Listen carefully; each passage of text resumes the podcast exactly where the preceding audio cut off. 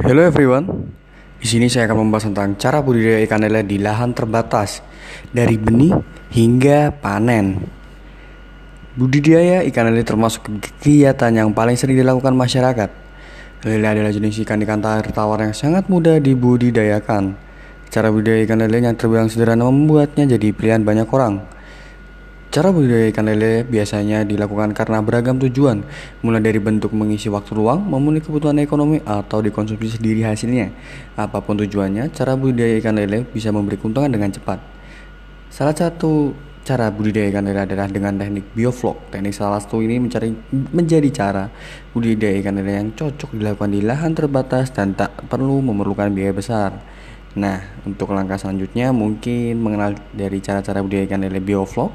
Suatu teknik budidaya ikan melalui rekayasa lingkungannya mengandalkan pasokan oksigen dan pemanfaatan mikroorganisme yang secara langsung dapat digunakan menggunakan kerja